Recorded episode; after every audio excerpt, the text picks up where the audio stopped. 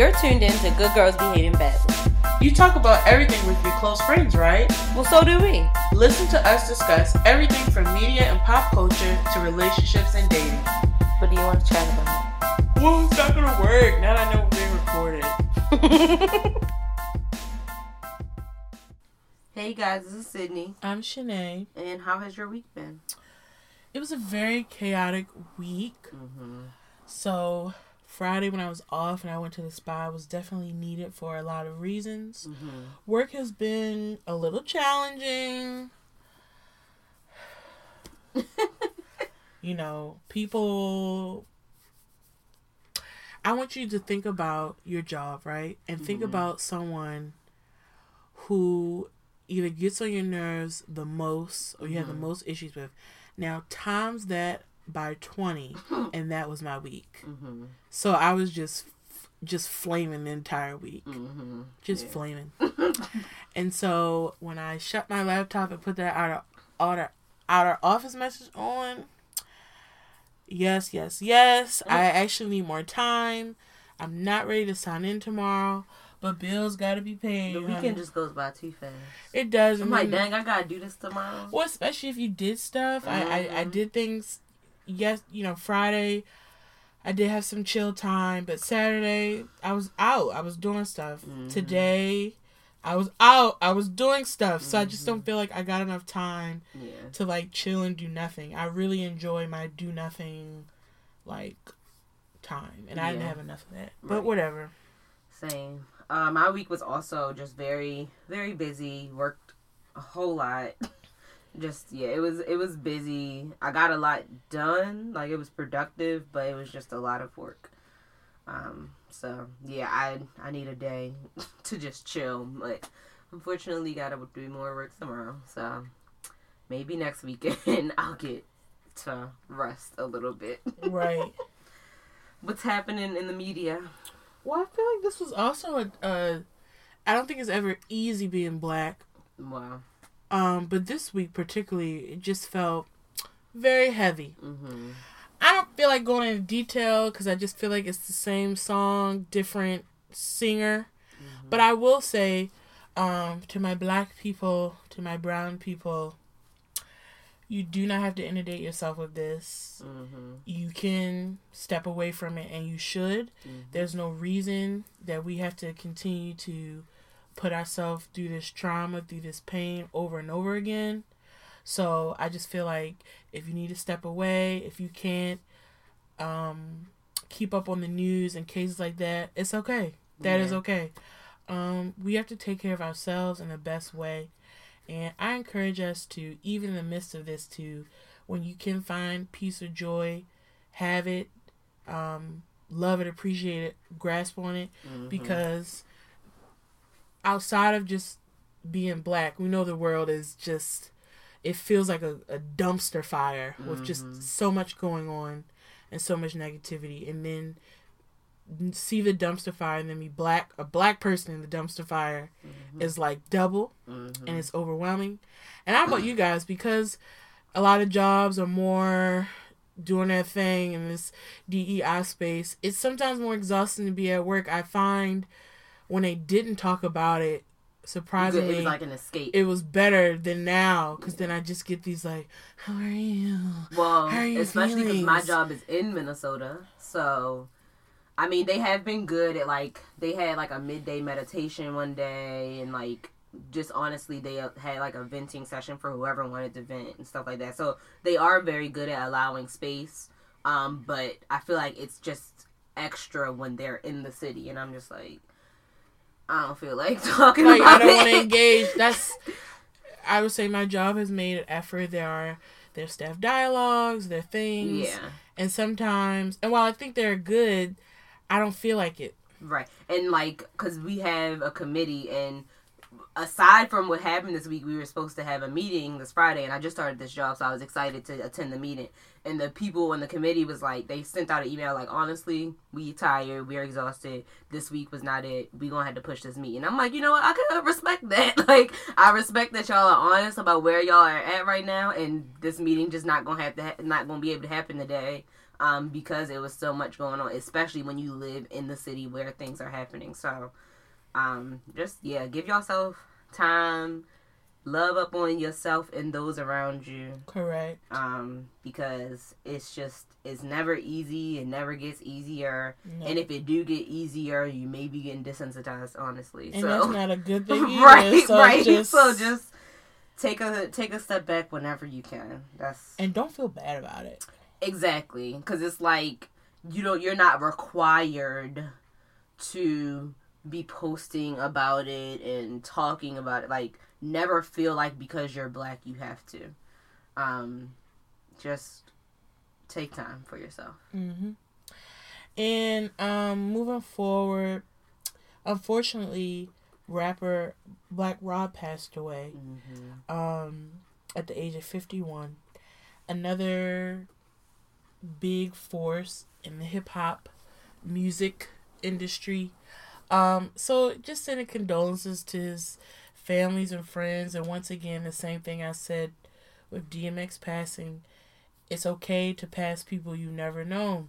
His music, his life have impacted people in really large ways. And it's okay to mourn and make time to grieve and to do that. Right. So that's pretty much all I got, because, like, this week was a lot. And I just wasn't really in the mix as much because it just felt heavy, you know? Mm-hmm. And, like, outside of that, it's just people debating. I'll talk to you about that. The singles group on Facebook is gone. What? It's gone. So you guys remember we had an episode about this probably, like, I don't know, 5, 6. I'm going to check again, but I don't know, maybe a month or two ago, we talked about this black single millennial degreed dating, I don't know, it ain't really a dating group, but like singles group, and we talked about the foolishness in that group. They made a version 2. So it's a... Well, I'm sure we'll have something to report back on this. So, it exists again? Yes. It's a version 2 of only 100 people in it. And it was thousands upon thousands. So, what happened? Someone reported it, maybe? We probably got to get back in the group and, find the Discord. Well, send it to me. Okay. so we can... We'll report back on that next week. So, we can be messy and see what happens. As we move forward... Bravo moment. Mm-hmm. So, Housewives of Atlanta. So, we did stop talking about Bolo. Okay. But we kind of switched to now talking about somebody else's coochie. Oh. And this time was Latoya. So, this episode, y'all, was very, very weird. I don't understand. And I'm going to try to explain this to Sydney and y'all if you don't watch. Right. So, essentially, Latoya and Drew... have had some quarrels this season, but this latest thing is essentially she was having a christening, planning a christening for her daughter, and this preacher that goes by Prophet Lot, which I gotta be honest, it makes me uncomfortable when anyone calls themselves a prophet. But sound like a false prophet. So Prophet Lot, and so he was supposed to be christening the baby, but apparently that went awry because he allegedly, was having some sort of relationship, dating, sexual relationship with Latoya. And one, I don't understand how that impacts her baby christening, and she felt offended by his behavior. It was weird. She put a lot of energy on Latoya, calling her a Delilah. Oh, Jesus. Making it seem like she preyed upon this grown-ass man. Right. And like she seduced him. I don't care for Latoya on this show, but right. I was like, Drew, I can't believe you're making me be on her side. Drew was so wrong and so weird. Because it was like, if you felt like he wasn't living the right life, get someone else to christen your daughter. She made it this whole thing where Latoya, this whole thing... Why are you putting the blame on her? For one, why are you putting all the blame on her? Because if something happened... Because she's not the one claiming to be a prophet. if something happened, it was between two consenting adults. So that's what I said. Right. Hopefully. And then the thing is, then it goes back to like the Bolo things. Like, why are we worried about what adults are doing in their private bedrooms? Mm-hmm. So the reason she made such a big deal of this to me is you just don't like Latoya. Mm-hmm. Cause you're like, well, Latoya's still married. Latoya's getting a divorce. Mm-hmm. And we all know that when people are separated, about to get a divorce, there are different rules for different people. Some people don't believe in doing nothing to the divorce. Some people are like, we're separated, we're getting a divorce, it doesn't matter. Right. Two, she's saying he had a fiance, so he cheated on his fiance. He's trash. What did I got to do with Latoya? So one, I just felt like she put so much energy on Latoya and put no level of accountability on the grown man if he engaged in anything with her. Mm-hmm. So that bothered me. Right. And the other thing was, find someone else. She lives in Atlanta. She said he's located in Houston. So it's clearly not the pastor at your church, your home church in Atlanta. Like, right. I just kind of felt like she was using this whole thing. You know, she's called out a drama in my family because you didn't want him to christen the kid. Find somebody else. It just felt weird. So then when Latoya is like, nothing happened. You did introduce me. He was my spiritual advisor. He was helping me through some things. There was no romantic or sexual thing at all. Cut to a scene where she calls him in front of some of the girls. And she's like, are we dating or something? He's like, no, we're not. He was like, I was helping you, you know, through the time you were going through. She was like, why is Drew saying our relationship ruined the christening? And he was saying that they spoke to him about doing the christening, but they never confirmed anything. They never gave any dates. So it basically became this big she said versus she. I really don't care what happened, but I think it's weird that if something did happen, and apparently he's not even engaged. So that was the other thing. So if something did happen, that's his business. So if something did happen. Right. They're two consenting adults. Yeah. And then two, if you felt like his behavior was inappropriate as a preacher or spiritual advisor, you would just get someone else. Yeah. To put all that energy on Latoya and not put any energy towards the grown man who allegedly been in this, to make it seem like he's some helpless person.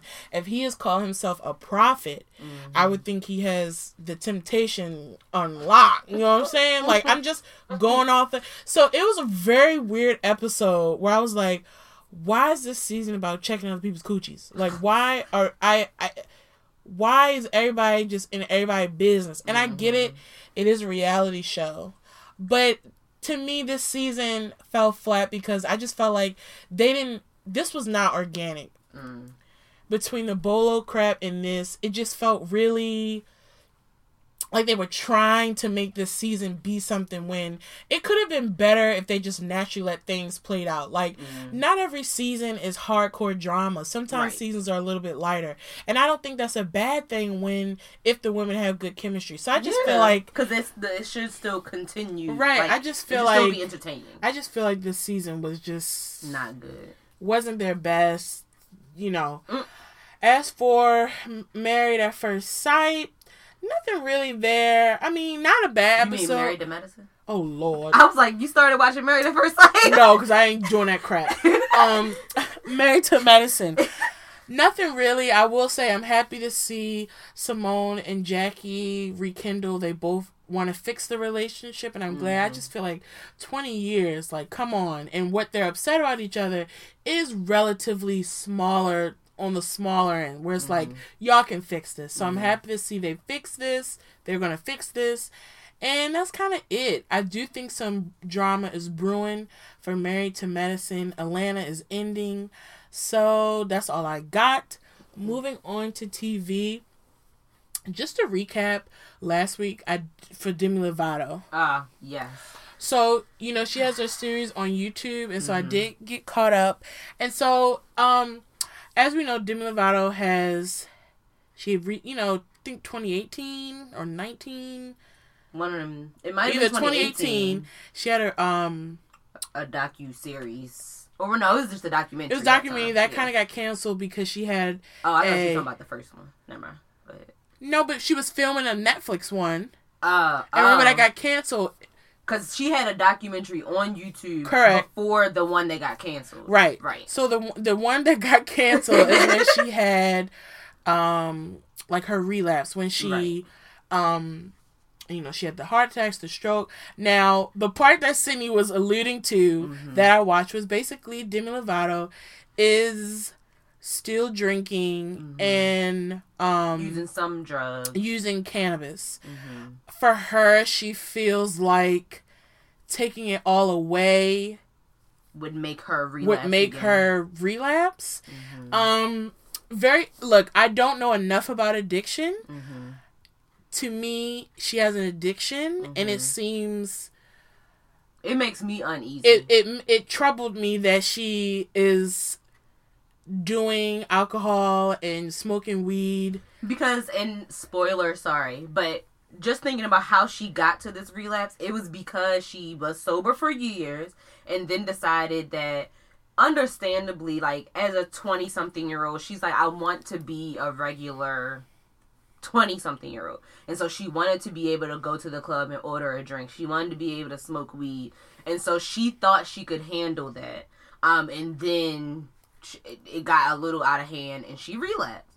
And so I feel like she's repeating it.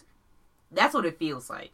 But she feels like she's not repeating what she did before, and that she feels that it's under control. It'll be under control, and she has parameters in place. All I can say is, one, I really appreciate Elton John's take, because I feel like the rest of her friends were kind of being more like, you know, Elton John was like, I ain't with it. He's like, I don't agree. If addiction is addiction, you cannot sometimes drink, sometimes smoke. Like that's not how it works. Right. So because I was like, look, I haven't had any of those troubles, but I felt like Elton, like, for all that she's been through and to know that, you know, she could have died. I mean, she had 3 strokes and a heart attack. She still has vision impairment issues. So the fact that I guess my thought was, wow, she still had a desire to have some wine, or addiction had a desire to do weed. And I don't want to judge, and I feel like I am, but I just was so like,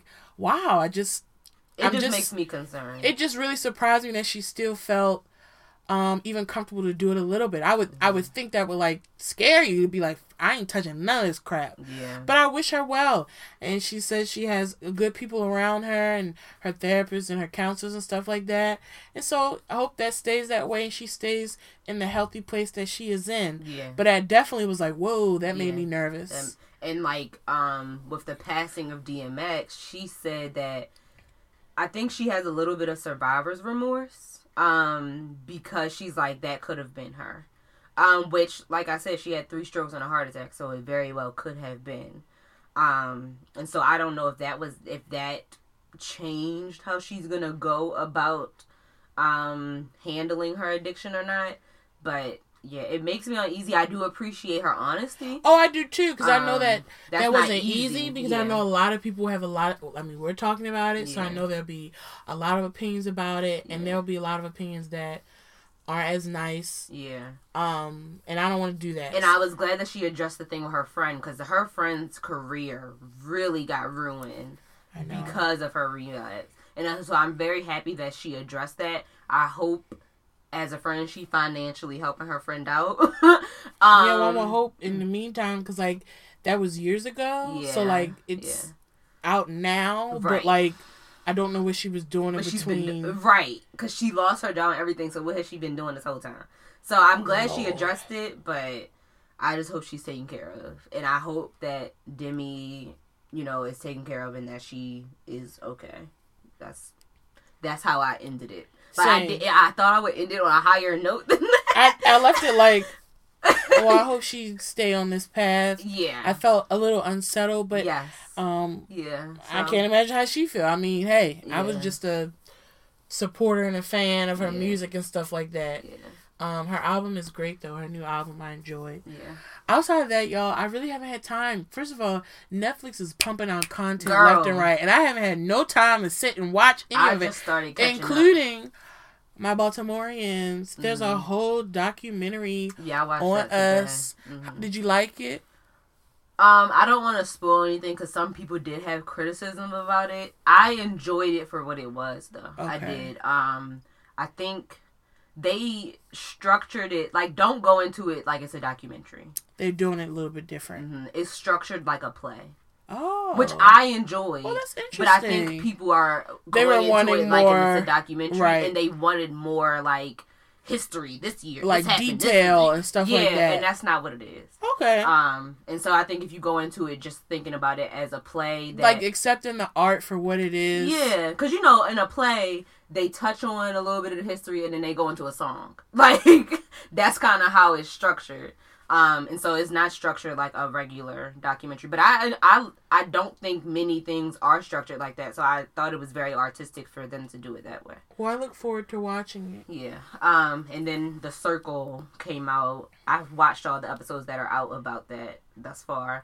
They didn't do all of it? No, they doing it the same way they did the first time. It's like 4 episodes. Then the next week is 3 more episodes. And then the next week is like 2 episodes. That's the same way they did it the first time. So this Wednesday, more episodes drop. So, yeah. I have thoughts on some of the cast members, but I'll hold until you catch up. And then I feel like I watched something else. But, yeah, like Shanae said, Netflix has been pumping out content. So, like, I still have things on my list that I have to catch up on. I started Jamie Foxx's sitcom. It's cute. Probably a little corny. A tad, not too corny though. Okay. It's a tad corny. Did you laugh? I chuckled. Okay. I chuckled. I mean, sometimes though, because I realize like, sometimes you go, is it the writing or the actors? Like, Jamie Foxx is funny. Right. So it's like, you know it's not him. Mm-hmm. So sometimes I wonder like, is it the writing? Is it whatever? It gives me very much so Fresh Prince. Okay. Fresh Prince was funny. It was, but it's hard to explain it. You know how, like, sitcoms have developed over the years, very much so, where it's like, if you look back on episodes of Fresh Prince, you can see things that were out of place. Like, one screen, a cup was there, and the next screen, it wasn't. Mm-hmm. Or, like, an earring was gone. Like, you notice those things when you go back and watch episodes of Fresh Prince. It's still on that level, is what I mean. Mm. Does that make sense? Maybe when you watch it, you'll see. Because it's structured like a 90s sitcom, in my opinion. Then I feel like I would like it. Either way, I'm going to watch. I'm going to support. I'm going to watch. Yeah, so. Yeah. Yeah, so we had a question of the week. It was, would you rather give up all drinks except water or give up eating anything that was cooked in an oven? And so, let's see. Reese P said, I don't need an oven. Air fry me, baby. I need my Jesus juice and my almond milk, though. The Modern Day K said, I'm presently living that our oven broke life. Same, sis. So, no oven. We ain't had an oven for weeks. I King Brad said, drinks. Lori Star said, I'll just drink water. And if Jesus turns it into wine, that's not my business. And a good amount of people agreed. With that. And then Headshock 1906 said, give up anything that was cooked in the oven. It's the air fryer for me. Joyful Lock said, I'll just drink water. Miss Maya Love 87. Y'all love to find caveats in our questions.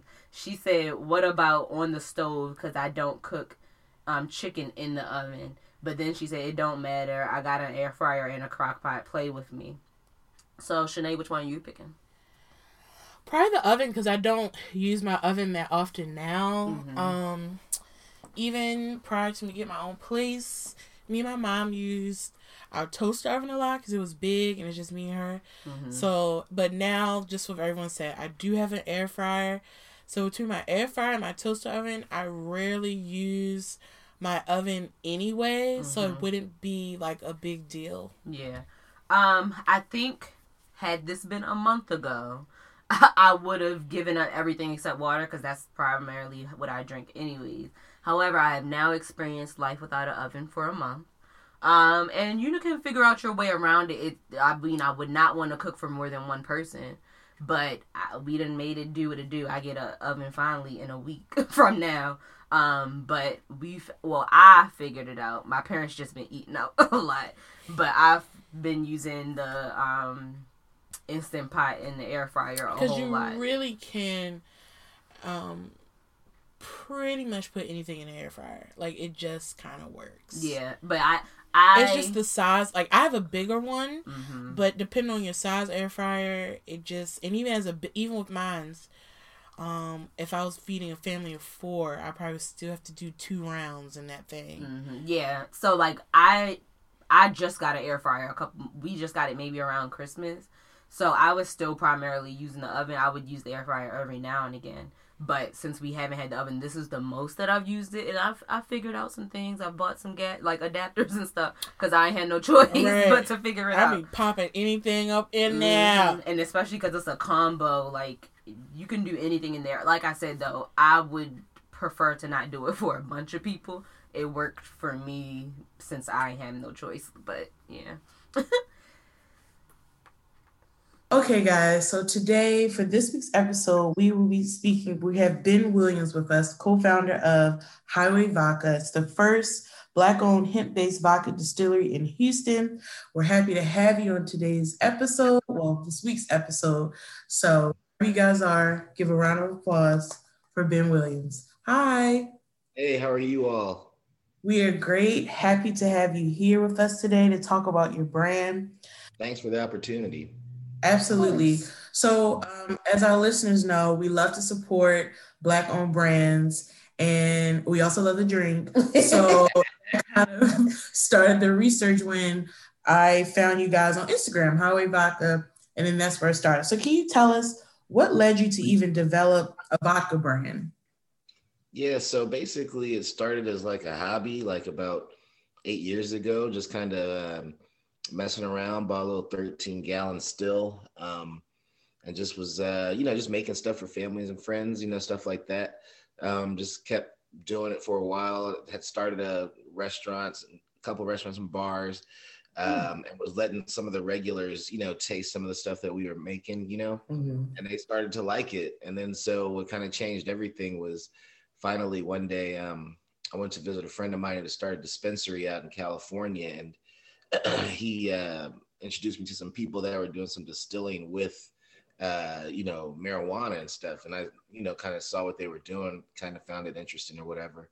Came back, started playing with hemp. And then from that moment, when I started with the hemp, corn, and water, it kind of changed everything. People kind of started really liking what we were making, and stuff like that. Just, and then so finally it was just like, you know what? And literally I'll just do like a blind taste test. Like, okay, what's your favorite vodka?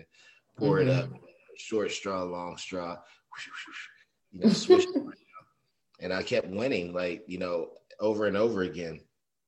So I was like, you know what, maybe just take a go for it, And took 2.5 years, though, to get the permits, which is crazy. Yeah, that's a long journey. It's like one of the biggest barrier of entries to the business, I think, because before you even apply for your permit, you have to already have a site secured. So what it worked out for us is like my partner, my business partner, he was all big into horses and stuff like that. So he owned a barn that he had all his horses and stuff in there. And right around that same time, he kind of broke his ankle messing with the horses. He was like, yo, I'm done with horses. So he put all the horses and we just built the distillery out in the barn, just built it right there. So we were able to have that facility. 2.5 years later, get the permit, then get turned down by all the big major distributors, of course. And then by a cool phone call, called a friend to rant about getting turned down, basically. And he said, he called a friend to see about, point me in some other directions or whatever. Right. That friend turned out to be this guy named Tom Montague, who's like the VP of like the largest beer distributor in the country, and they were getting ready to start it with spirits, and he said, hey, let us take a look at it. And man, did the same thing, blind taste tested those guys, won, and became their very first spirit that they were distributing, and then kind of just started getting handed off to other Anheuser-Busch houses across the state that went to spirits too, Anheuser-Busch distributors that were moving to spirits too. And then from there, got to Georgia, and now just to California and Florida. So it's really starting to go. That is nice. So when you were getting turned down, like Do they tell you why? Is it like a series of meetings? Is it like an email, like, no thanks? Like, how does that process like work? It's kind of like, okay, because like I said, I own, like, you know, bars and restaurants, so I'm nurturing the whole time, like all these years, I'm talking to these people constantly, the distributors, because they're always coming in trying to sell me stuff. So I'm asking them about, like, how does this work? I want to put my stuff in there, you know. Mm-hmm. Can y'all hear me? Yeah. Yeah. Mm-hmm. Yeah. So like, and then, so I'm thinking, you know, and of course they're telling me, I guess, whatever it is I want to hear, you know what I'm saying? Because they're still trying to sell me stuff or whatever. But I kind of worked my way up the chain and got into some, you know, pretty substantial people in these various companies. And, you know, they made it seem like it was all good. We thought they had this program for smaller distilleries and stuff and all this kind of stuff. And so I really thought it was all good because I wouldn't have, I still would have pursued as hard, but like, you know, I kind of thought I had that in the bag, so to speak. And so that was nice to know when you're really like kind of risking, you know, various things, trying to make something happen. You kind of think you already got that part taken care of or whatever. And then, I mean, just finally one day we had lunch and he just was like, yeah, nah, it's not happening. They don't want to deal with anything that's even remotely connected to the cannabis industry. Mm-hmm. They see it as a threat to spirits, blah, blah, blah. You know, best case scenario, I'll hook you up with a broker and you can maybe go get it in a store or two and you can play with your little pet project, right? It was messed up. Wow. It was just like, oh, okay. So I was going to buy that guy lunch that day too, but I just got up from the table. I was like, well, they'll just bring you your check. And I just, like, he didn't have to do it like that. You know what I'm saying? Like, he didn't have to kind of crush, you know? Yeah. So I just was like, well, that's cool. I'm out. And so, so then I made that phone call and boom, it actually turned out to be so good because stumbled into like a whole new kind of player in the spirits distribution game, and that's like the beer houses, because they're so focused on like regions, you know what I'm saying? Like, yeah, you have to deal with more of them, but they own their territories, you know? So they'll have like every single account. I mean, it's Budweiser, you know what I'm saying? So they'll have every single account. And so they have a huge staff and print shops and all this stuff. And I mean, it you know, and me being a small new brand at the time, to come out the gate with a big dog like that was just so fortunate, you know what I'm saying? Like, it was huge actually, because I mean, if I'd have been with these other people, I mean, I wouldn't be nowhere near where I am now, you know? Right. Yeah, and that goes to so like everything really does happen for a reason. It's really surprising because I feel like the weed or what's the other word for weed? Cannabis? Cannabis, sorry. The cannabis industry is like booming. And so it's surprising to hear that brands are still feeling uncomfortable. I feel like because it's so booming, I would be jumping on it because it's like the cannabis industry, like that's not going anywhere. Like, I just feel like it would be foolish to say no to such a thing. Right. Well, again, it wasn't necessarily it was a distributor that, you know what I'm saying? Their thing is spirits, and that's what they want people to be on. You know what I'm saying? Like, you know what I'm saying? So like, and that's their thing. And I get it. You know what I'm saying? But, you know, that's their thing. And so, yeah, like, I don't know. But yeah, a lot of brands are paying attention, like Constellation brands, you know, they own like Corona and all that stuff. And they're invested heavily into cannabis. So. Right. So for anyone that wants to try your vodka, what is different about like the taste of it? Yeah, so the cool thing about it is like, number one, it's really a simple thing. It's just hemp, corn, and water, literally. So I start with nothing. It's a really simple process. I start with nothing but hemp, corn, and water. Mm-hmm. That's it. You throw it in a big, huge pot. You cook it up to a certain temperature. You let it hold for a little bit. Cool it down to about 110, throw it in the fermenter. This is where the hemp starts to come into play. So like the hemp actually acts as a nutrient to the yeast to make the yeast live longer and eat stronger. So meaning convert more sugar to alcohol. Mm-hmm. And then also the oils start to form from the hemp. And so from that moment, I take everything from there and into the still, from the oil, the liquid, the grain, all go into the still. That oil then floats on top of the liquid as and acts as like the first layer of filtration, right? So what happens, like at only 6 times distilled and by only collecting the hearts of the run, there's like 4 parts to distillation. They're the 4 shots, the heads, the hearts, and the tails. They boil off at specific temperature ranges. So I only distill it 6 times, and I only keep the hearts, which is like the sweetest and the most, the purest part of the run, right? Most places keep the tails because, you know, they want to get every drip of drinkable stuff out of there for, you know, for sales, for money. But since I was only doing it for friends and family, I just kept the same method. Like I only keep the hearts. And that's why even on the packaging, you'll see it says all hearts and those tails.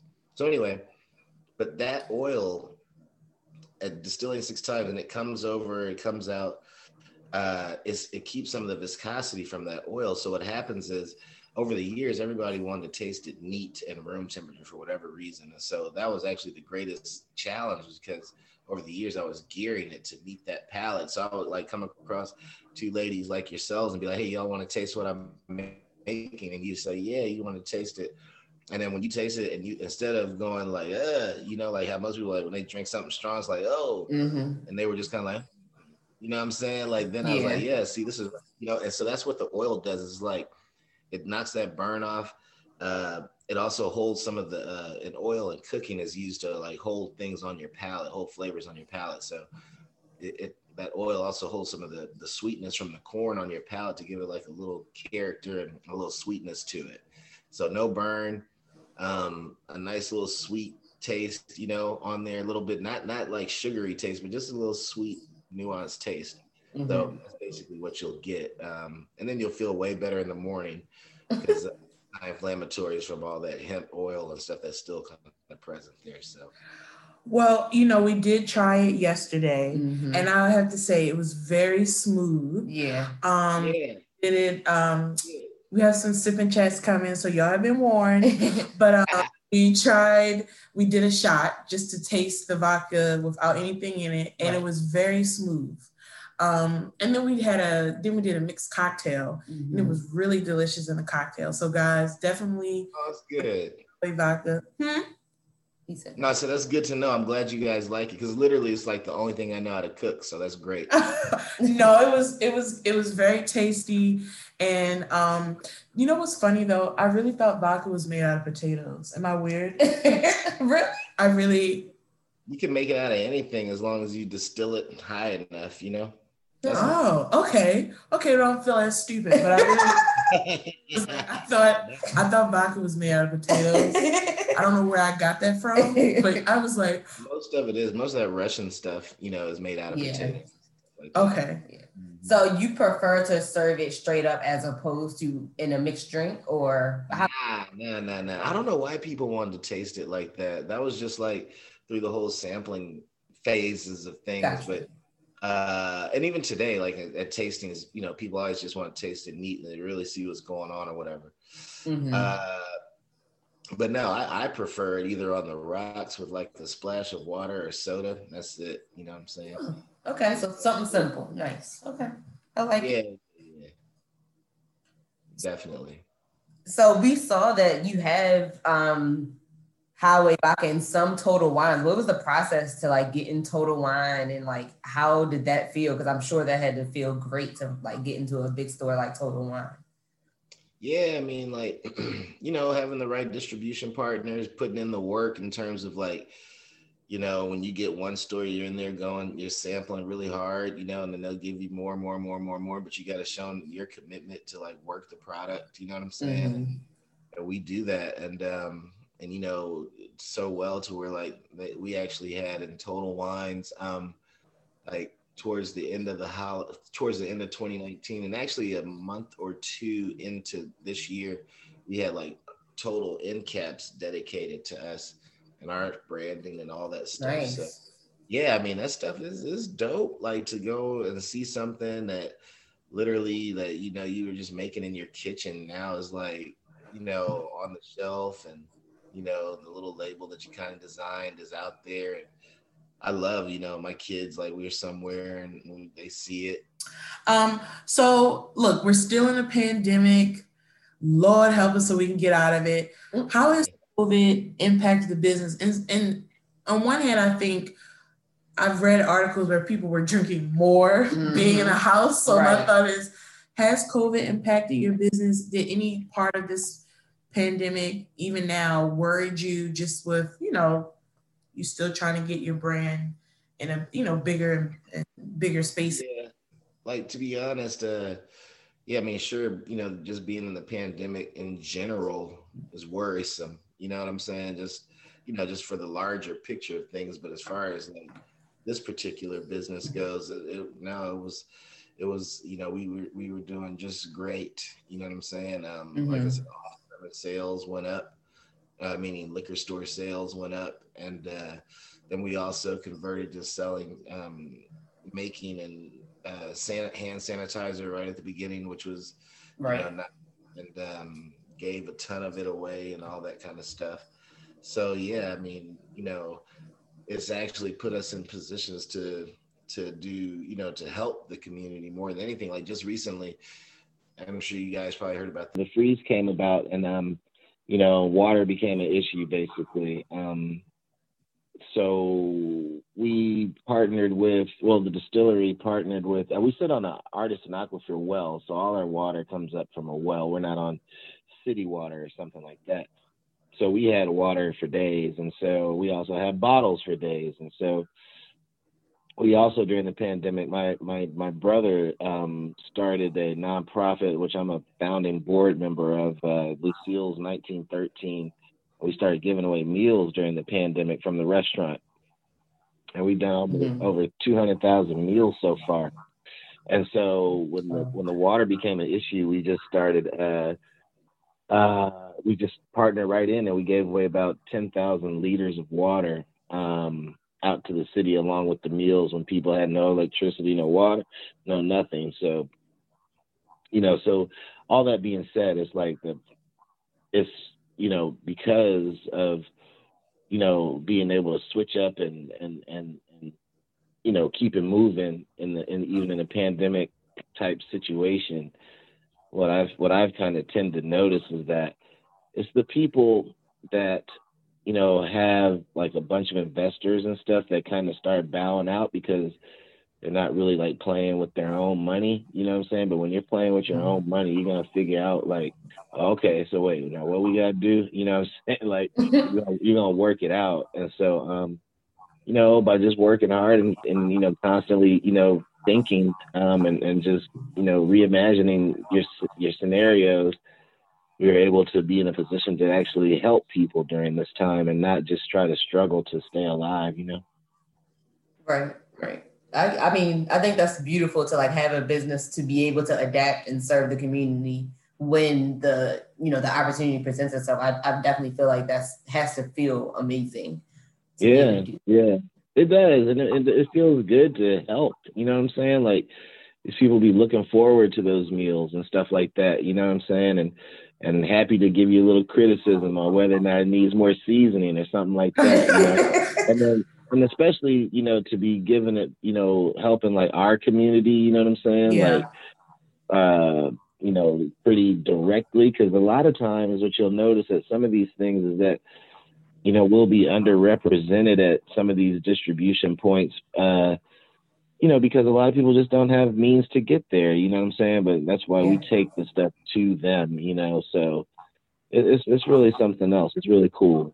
Right. And I mean, kind of speaking as feeling rewarding, how rewarding does it feel to be Houston's first Black-owned distillery? Like, that's pretty amazing. That's a nice accomplishment. Yeah. I mean, I don't even know. Like, it doesn't... I was at this thing recently, and I don't know, like when you compare yourself, it just depends on like what your bar is, right? Like if your bar is whatever, you know, it's easy to get kind of be like, ah man, you know, this is dope, you know what I'm saying? But like if your bar is just somewhere else, like you just be like, there's no real time for patting yourself on the back like at all, like, you know what I'm saying? Because you got such a long way to go. And the downside of that is sometimes it doesn't let you pause up and just kind of appreciate, you know, what you have been able to achieve thus far. which is cool because, like, you know, I was at this thing recently in Atlanta, and what was it, last week or something? I don't know. But anyway, and you know, some people came up to me and they were just like, "Oh man, you know, we've heard so much, blah blah blah." And I was like, "Really?" I was like, "Oh, that's cool." You know what I'm saying? Like, cause I needed to hear that today, because I'm just kind of like, man, it's all fucked up. You know what I'm saying? But, and not that it is, you know what I'm saying? But you just have so much to do, and like, you just have this kind of pressure of feeling like you have a great opportunity in front of you and you don't want to mess it up. You know what I'm saying? Mm-hmm. There's a lot of pressure there. Right. I get too, with like kind of the awards come more pressure. So that definitely makes sense. But I wouldn't change it. That's for sure. That's, I mean, I understand. Yeah. Yeah, it's all good. Do you guys have plans to expand to any other spirits or any other products? Or like flavor? Yeah. Ever do any? Not flavors probably, but like definitely more products. Like we have whiskey in the barrel right now. We'll be releasing this holiday, which is exciting. Yeah, I can't wait for that. Yeah, we want to taste that. That's out. Yeah, for sure, for sure. And it's called Highway Young American Whiskey, so it should finally be ready, you know, to roll out for that time. And then we have but we bought about a year ago now, 7.5 acres next door to, you know, where our site is right now. And we're going to turn that into like a big tasting room event center. You know, you can have concerts back there. So I'm like 12 minutes outside of downtown Houston. So straight down the freeway. So I'm really excited about that, because I used to do a bunch of concerts and stuff back in the day. So it's fun to get back into that. And, you know, and this thing that I love about this business is it lets me do like everything that I've always loved to do. You know, I like restaurants, I like bars, I like shows, I like drinks.